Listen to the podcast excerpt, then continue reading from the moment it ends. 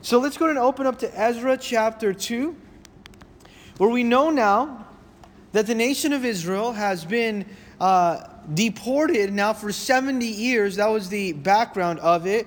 And is now held captive by not only Babylon, but now into the hands of the king of Persia, right? And it was their sin that led to their deportation into the hands of captivity. It was their sin that led to that deportation. And now in chapters 1, 2, 3, and 4, they are moving back in. Isn't that awesome when God does a revival in your life? When you are able to reclaim that space and everything that God has given you, and you're able to say, This is what the Lord has blessed me with. I'm not going to allow the enemy to take it away any longer because of sin. I'm not going to let the enemy rip me off any longer. We're going to move back in. That's amazing. I've titled this message today, Moving Back In. Actually, I really didn't even have a title until right now during the announcements. God said, title it Moving Back In. but we're moving back in. Not only are we moving back in, but we want to do it the right way. You don't just simply want to move back into what God has given you originally from what the enemy took away. You don't want to just move back in. You want to move back in the right way. You see, it's about the foundation that you set when you move back in to where God has given you that will make now that space and that time and that promised land lasting, right?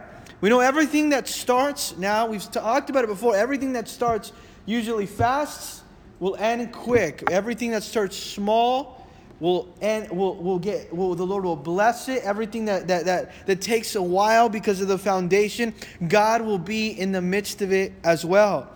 But here they're rebuilding. And from chapter 2 it says here, we're going to go ahead and read just the first two verses to get the idea of what's taking place. Because it gives us a list of those that decided to go back into Jerusalem. And I'll tell you those that decided because some decided to stay. You see, when God opens up the door to say, move back into the place that I've given you, He's given you grace, He's given you opportunity, He's given you now a, a, a time to reclaim, as we've named this. Some of them decided we're going to be comfortable in captivity. Some of them decided we're going to be uh, now comfortable in compromise. We're going to be comfortable in complacency, and you guys go ahead and go on and rebuild Jerusalem, rebuild the walls, rebuild the temple. We will stay back. Don't be those that stay back, please. Be those that say we want to go forward. We don't want to go backward. We want to go onward. We don't want to stay stuck in the past. And it says here, Ezra chapter 2 Now these are the people of the province who came back from the captivity of those who had been carried away, whom Nebuchadnezzar, the king of Babylon, carried away to Babylon, and who returned to Jerusalem and Judah, everyone to his own city. They're moving back in. This is a list. And from verse now 2 to verse here 70, it gives you a list of those that decided to now go back. I'm going to allow you to read that on your own because it's a list of the fathers and of the houses and of people and family by name, giving us a, a, complete narrative of those that said, Yes, let's go forward, let's go claim back to what God has given us. We're not going to stay comfortable in captivity. The Lord has given us freedom. Let's move back in and let's do it the right way. And from verse 1 now to from verse 3 on to verse 20, it gives you the names and the numbers of people that return. And, and in verse 21 to 35, it gives you the them by city. From verse 36 to 39, it gives you them by the priests that we're going to go back. From verse 40 now, it gives you the name of the Levites. From verse 41 to 42, it gives you the singers and the gatekeepers and the ushers of the temple. From verse 43 to 50, it gives you now those that were assistants to the Levites. From 51 to 67, it gives you now the singers, the horses, the possessions that they were taking back. And from verse 68, now it gives you some of the family members that made voluntary offerings now to the Lord. Let's go to verse 68 now.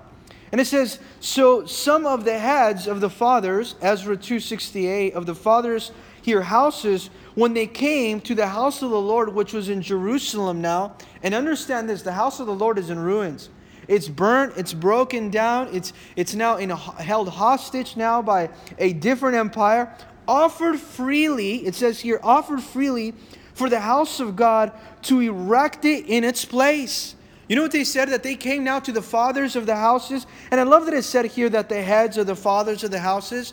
Why does it say that? Because heads is a, and fathers is a symbol of leaders and those that are responsible. So the, the heads and the leaders and those that are responsible of families came and said, There is no way that we're going to let the house of God be this way. And they now gave and offered freely. They didn't hold back when they gave, they offered freely. And I love that. Because when we come to the house of God, we should never hold back. We should offer freely so that we can get the house of God in its rightful place, so that we can take care of the house of God. And Haggai, later on during this time, we see that Haggai prophesied against the people. It said, You guys have your houses all built all nice and all pretty, and your house looks all decorated and it's all looks all nice, but we go to the house of God, and how come it doesn't look that nice? How come your house gets to look nice, but the house of God doesn't look nice? How come you, when you we think about your living room and your and all your house, you think about something that's so designed, so so beautiful, but what about the house of God? So here we see that they offered freely now to erect it in its place. And verse 69 was very challenging to me, I'll tell you, because it says here in 69, according to their ability, according to their ability, they gave to the treasury for the work 61,000 gold here, drachmas, 5,000 minas of silver, and 100 priestly garments. You know what the word right there in verse 69, according to their ability? If you read it in a different translation, it says, as they gave as much as they could. Man, that's amazing. Because sometimes we don't give as much as we can. And this is teaching us, this is setting a precedence. It said they gave as much as they could. They offered freely here, it said in verse 69 here, verse 68, and according to their ability, as much as they could freely. They didn't hesitate, they didn't hold back, but they gave for the needs of the house of God. Verse 70 So the priests and the Levites and some of the people, the singers, the gatekeepers, and the uh, Nethinim dwelt in the cities, in all Israel in their cities. They, they finally moved back in. But as they move back in, you're going to wonder, what are they going to do now? What's the first thing you do when you finally move back in to that place of promise? Because you have to do something. You don't just move in and start decorating. You, you move in and you're going to do the right thing in the right place. If you want God to bless you right where you are, that place that you are in life, then do the right thing. And they're going to do the right thing now in chapter 3 as they offered as much as they could, as they gave freely, as they did not hold back. Now their priorities are in order. Their priorities are in order. And now, chapter 3, verse 1 says this And when the seventh month had come, and the children of Israel were in the cities, the people gathered together as one man to Jerusalem. Everyone gathered together to get now as one man. Then Jeshua, the son of Jozadak and his brethren the priest, and Zerubbabel, the son of Shealtiel, and his brothers arose and built the altar of God of Israel to offer burnt offerings on it, as it is written in the law of Moses, the man of God. Let's pray.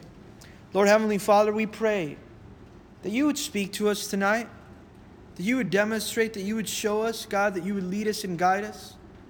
We, we ask, Lord, that you would be a people, Lord, that, that would open our hearts to give freely as much as we possibly can to your work, God. But then, Lord, that when we show up, Lord, when we move into that place, that we would do the right thing.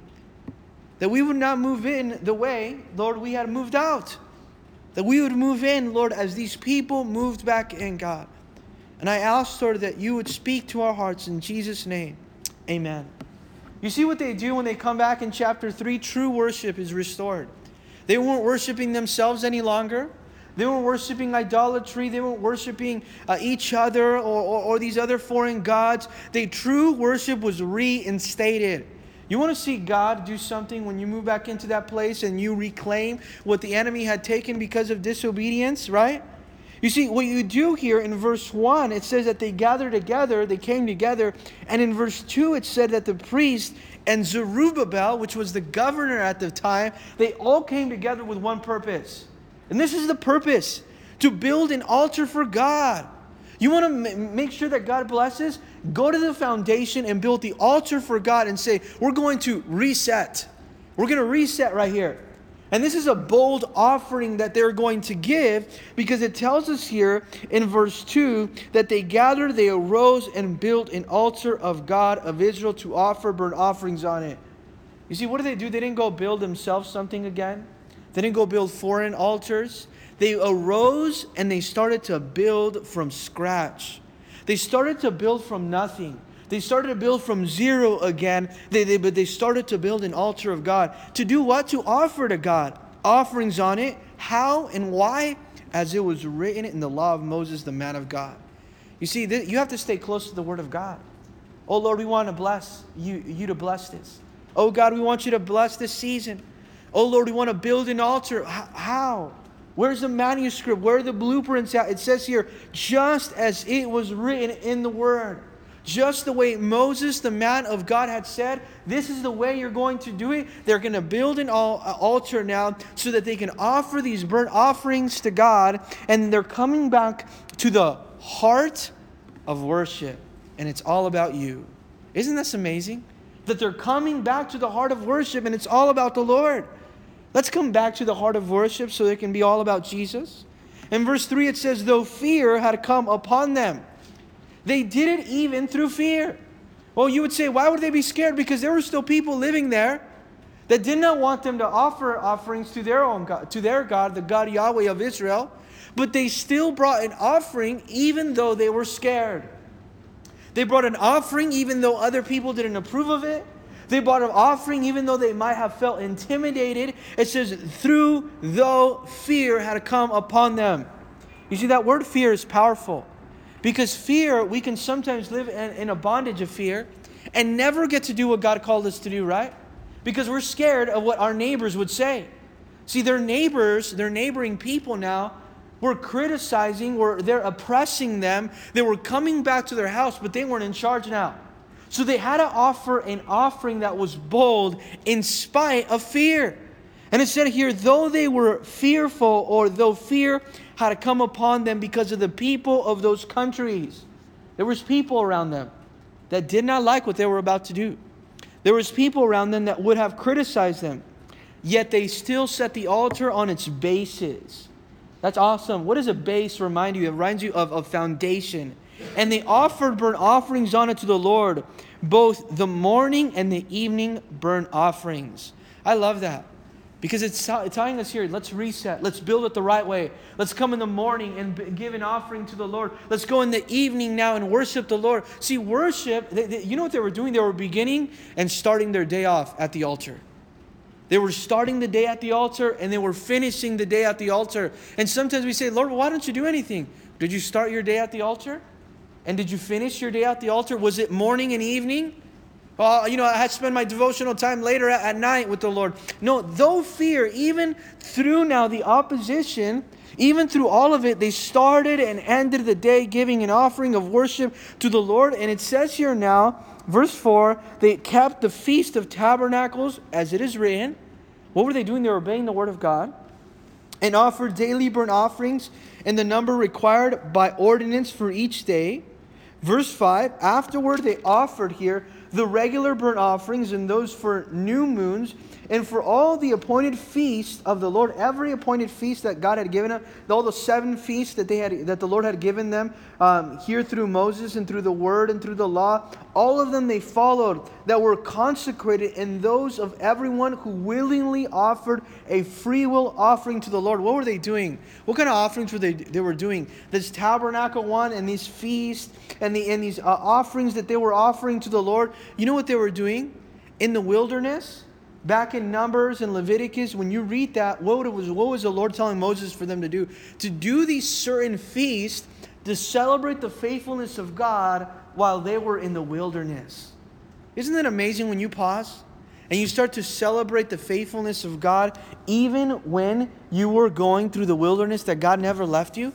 Even though when you were being rebellious that He didn't leave you? They celebrated these feasts of tabernacles, they came and gave a free will offering in obedience now. So it was worship, it was obedience, it was the faithfulness of God. But how did it begin? What was the priority? The priority was this let us begin with worship. Let's begin with obedience to the Word of God. That was before even they laid out the foundation of the temple. Because what, what were they allowed to do? They went back to, to start the temple, but before the temple, you know what they did? They didn't say, let's get blueprints. Let's start building. Let's start decorating. Let's start doing this. No, they said, you know what? First things first, let's offer to the Lord an offering now. Even before they build a foundation and even while they were fearful. What does this tell us today? How, what does this teach us today? Let's read verse 6. From the first day of the seventh month, they began to offer burnt offerings to the Lord, although the foundation of the temple of the Lord had not been laid. That's amazing. How many times have we rushed to try to build? Oh, let's get everything. Let's hurry up. Let's get the foundation built. Let's get the materials in. Let's get people working. Let's go. We want to see it happen now. We want the Lord to do the work now. Let's do it now. No, they said, no, we're not going to do it that way. First things first. Let's go and offer an offering to the Lord morning and evening before we even lay the foundation. Let's get things right with God. Let's get things right with God first. Let's offer these offerings. Let's come in the morning and in the evening, obeying His word, worshiping. Let's go back to the heart of worship even before we lay out the foundation of the temple. This is awesome because we must be those who respond to danger, intimidation, temptation by worshiping God. And when you respond, even while you're intimidated by those people, even though while you are maybe tempted, even though why, well, maybe you're in danger, when you respond to all of that in worship, you know what you're doing now? You're not only declaring now that, that you're worshiping God, but you're also celebrating God's power to protect you. Think about that. I'm celebrating God's power to protect me, so I'm going to worship even while I'm intimidated, even while I'm in danger, even while I'm being tempted. I am going to worship God, and I'm going to declare and celebrate that He can protect me because He can. You see, safety, their safety that day, their safety was not found in how strong they were. Their safety was not found in numbers. Their safety was not found in idols. But their safety was found in obeying God's word. And they said, first thing is first, let's go to the altar. How many times do we think, you know what, uh, we're, we're going to be safe? We're going to be protected if we have the numbers. We're going to be safe. We're going to be protected if we have the might. We're going to be safe and protected if we have maybe the things that we want in life, right? But their safety was not in that. Their safety was in obeying God's word. And it says here in verse 7 and they also gave money these guys are givers. This is what an example in just this chapter. They also gave, it says here now, money to the masons and the carpenters and the food to and, and food and drink and oil to the people of Sidon and Tyre to bring cedar logs. These were the same logs that were used to build the temple the first time. These were expensive logs. They gave money to buy the best. They were counting the cost. Let's build the altar. Let's build the altar. Let's build a temple. But we're going to do it the right way and we're going to do it the, with the best materials now. It says, from Lebanon to the Sea of Joppa, according to the permission which they had from Cyrus, the king of Persia. They started to build everything now here as we can see it. Now, in the second month of the second year of the coming to the house of God at Jerusalem, Zerubbabel, the son of Shealtiel, Jeshua, the son of Jozadak, and the rest of the brethren, the priests and the Levites, and all those who had come out of captivity, they came straight out of captivity. They came straight out of that bondage to Jerusalem, began work and appointed Levites. They started to work, these men. Zerubbabel, which was the governor, started to work. And you know what he does here now? He appoints Le- Levites or leaders from 20 years old and above to oversee the work of the house of God. What's the number one thing that he starts to do? He starts to appoint leaders so they can oversee the work of God. If you remember Zerubbabel, if you read through Zechariah, Zechariah prophesies now through the Lord to Zerubbabel because Zerubbabel was doubtful that he can complete such assignment. Zerubbabel, the governor, said, No, I can't do the temple of God. No way, I can't build this huge thing.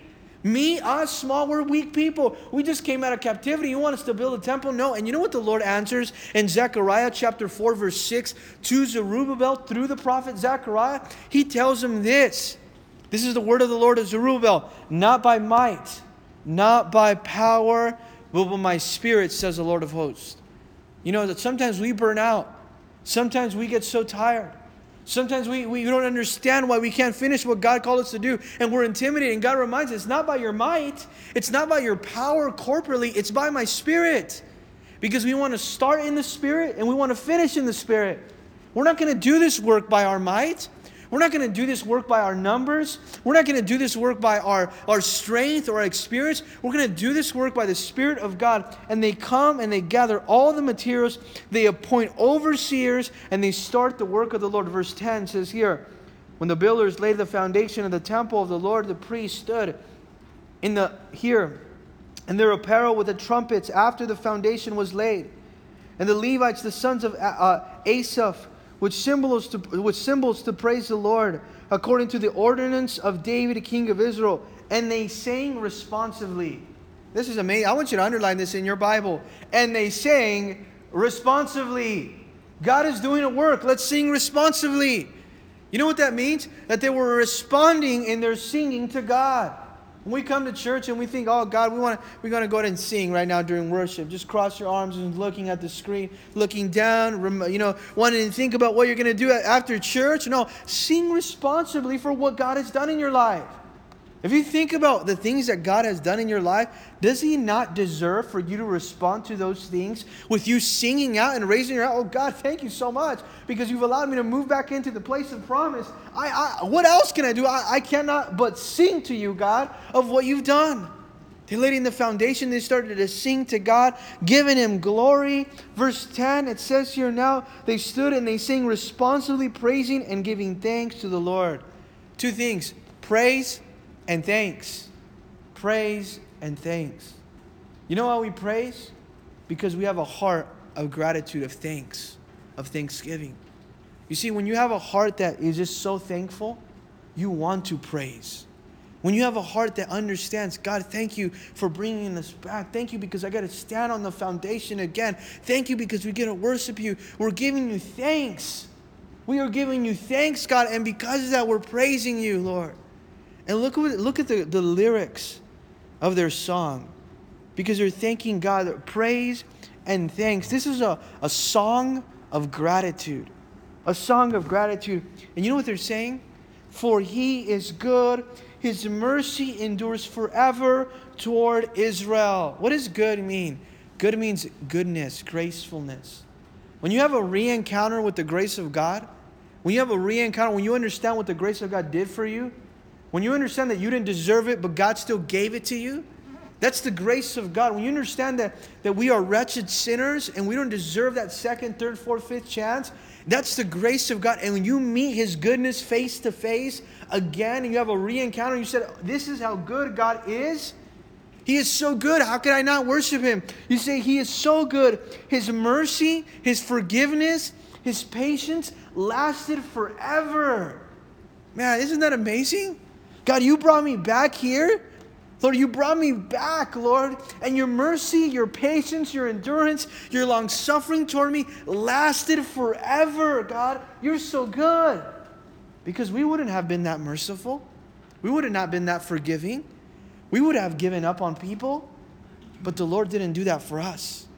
His mercy lasted forever.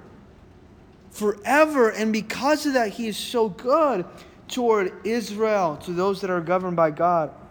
Then all the people, look what, it, look what they do here. They shout with a great shout when they praise the Lord because of the foundation of the house of the Lord was laid. They start to shout.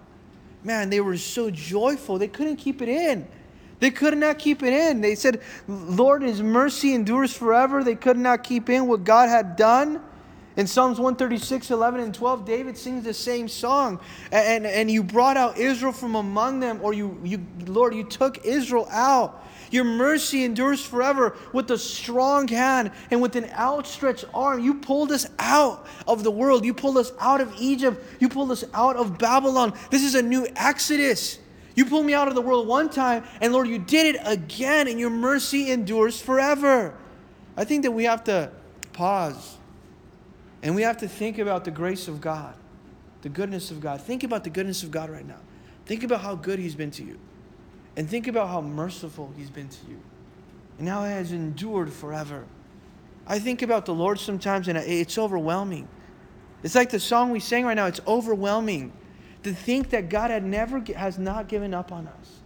To think that God is so good to us that He loves us enough to be so patient with us. And they start to celebrate, but many of the priests and the Levites and the heads of the fathers' houses, old men. So these old guys that are there, it says here, who had seen the first temple, those that saw the first temple and are there again for the rebuilding of the second one, they start to cry with a loud voice.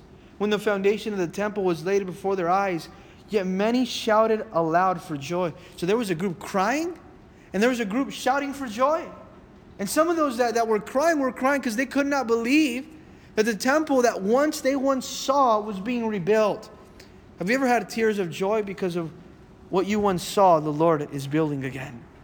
Have you had tears of joy because of what you saw God do one time and it was all broken down, that God is building it again and tears, tears start to come down? Some of them are weeping and, and crying out loud, those that knew, that saw it the first time. And the second one are shouting for joy. You know what this is?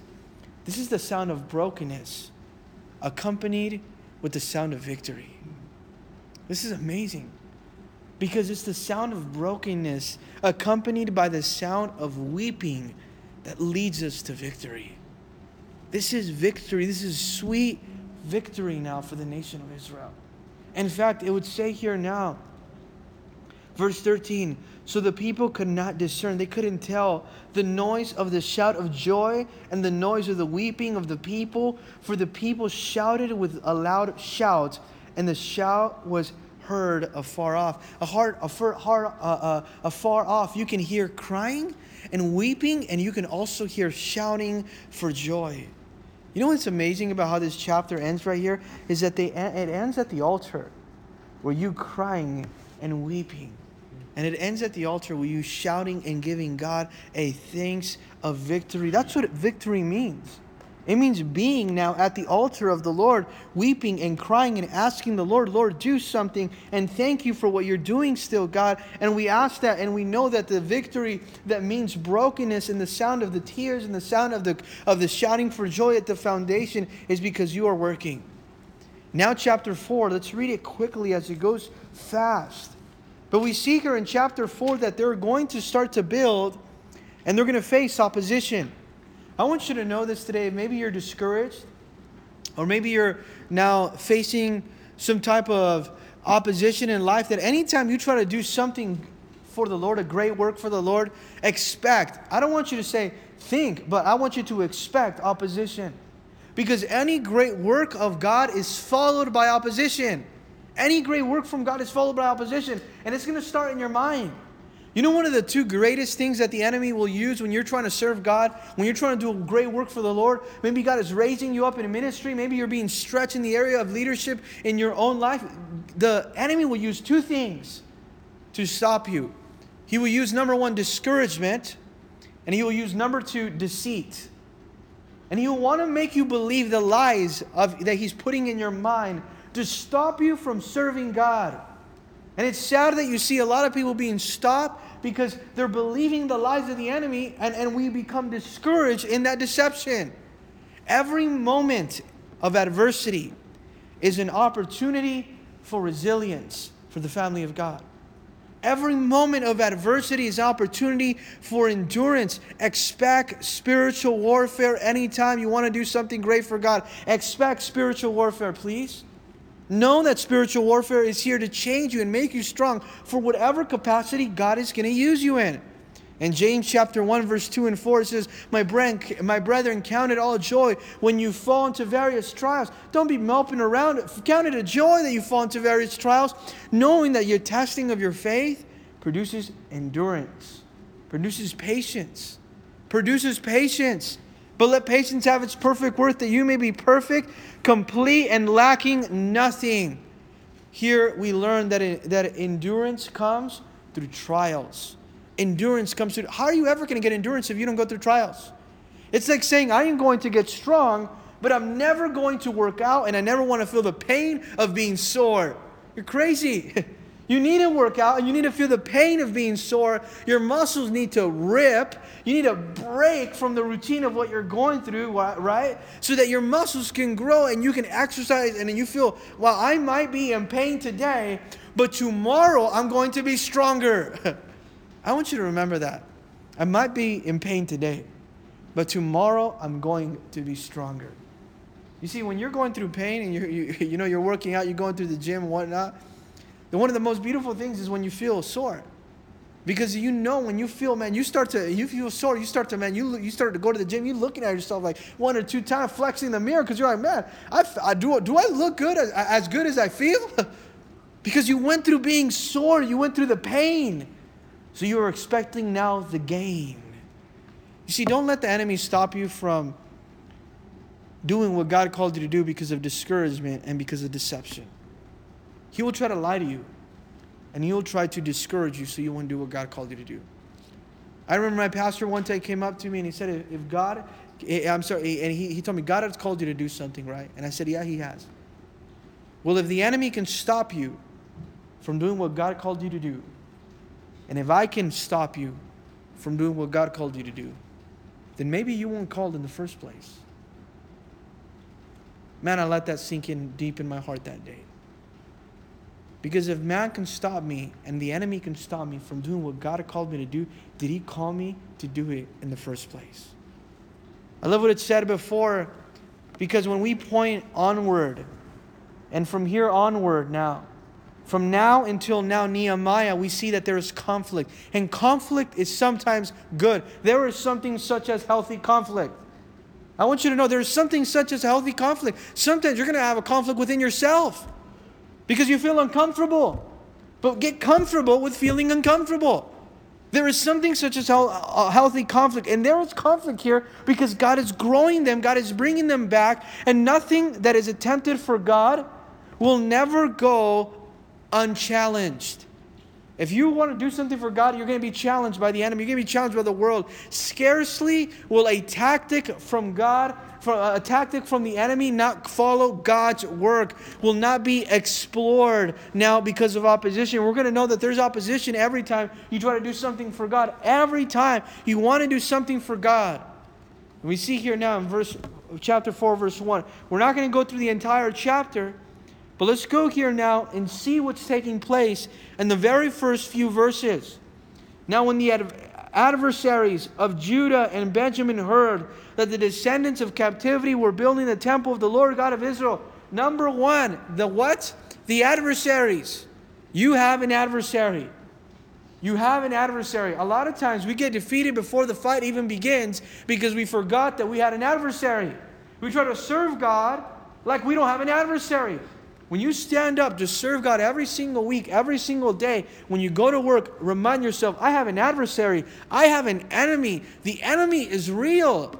And you can't undermine the enemy. The enemy is real. The enemy wants to stop you. And when the enemy, the adversaries, heard that the, those that were captive wanted to come and rebuild something that God had told them to do, to rebuild, they, uh, they started to move into action. You want to do ministry? You want to do work? You want to lead your family? You want to rebuild something? You have an adversary. Your adversary is going around like a roaring lion seeking who he can devour. But guess what? Not only do you have an adversary, you also have an advocate, a defender. Sometimes we think that the enemy is strong, but you know this you have a defender that's much stronger. You have a defender that much that is much stronger. It says here now, they came to Zerubbabel and the heads of the fathers. The enemies came to the father and they tried to disguise themselves. And look what the enemies here did. Let us build with you, for we seek your God as you do. And we have sacrificed to him since the days here of Esarhaddon, king of Assyria, who brought us here. You're going to get people sometimes you want to do something for God, maybe an enterprise, maybe a ministry, maybe your family, maybe a venture now, and you want to do something now for God. And now you have people that don't have the same vision or the same heart for the same God that you worship. And now they're going to come in and want to blend in with you to help you, help you, but they have a hidden agenda. I want you to be careful on who you allow to come in to what God called you to do, no matter what it is, whether it's in church or outside of church. You be careful of who you allow to come in and partner with you and anything in life. Because these men said, Oh, we worship God too. Oh, we fear God too. Let us worship. Let us help you build it. You know what they were trying to do? They weren't trying to help, they were trying to gain up control and influence. And sometimes people are going to say, You know what? We want to help. But you know what they really want? They want influence, they want control. This is a mixed multitude. You know, the temple here was, was to be built the right way in holiness. It was for the God of Yahweh. It was to give God the glory. And these people wanted to use the building so they can say, oh man, that, man, they're building something good here. Let me just kind of go in there and try to help. And, and guess what? Ministry can be now something that is about me. You know what? This, this thing that, that's happening can be about me. And, and you know what? God doesn't want it to be about you, He wants it to be about Himself. Ministry is not a way for you to become famous, and ministry is not a way for you to become influential. And if you think it's for you to become famous or influential, it's an opportunity for you to serve God's people. Everything that God put in your hand, it's an opportunity for you to serve God's people. Everything that He put in your hand is an opportunity for you to serve God's people because you were created for one reason and you were created to worship Him. And if you were created to create, it was only for the glory of God. It's only for the glory of God. You see, these neighbors were telling them, you know what, please, let us help you. We look good helping you. You know, sometimes what we want to do when, when, when it, maybe it's a new circumstance or it's a new work or you need help, you run with the temptation of saying, hey, we can benefit from them. So let's let them help. Let's just let whoever come in and help. But no, these the people started to know and catch on to something. We're not just going to let anyone come in. We're going to let the right people come in and help. Why? Because whose help is more valuable? That person that you think can help you but doesn't fear God? Or the God that raised you up in the first place? Why not depend on his help? Why do you look for someone else's help when God can help you? You know what they were going to do right here? And we see through chapter verses 3 and on, they were going to work on the quality control. Keep the quality. Don't worry about the, the, the quantity. Let's work on quality control. And let's check our heart. Let's check our heart.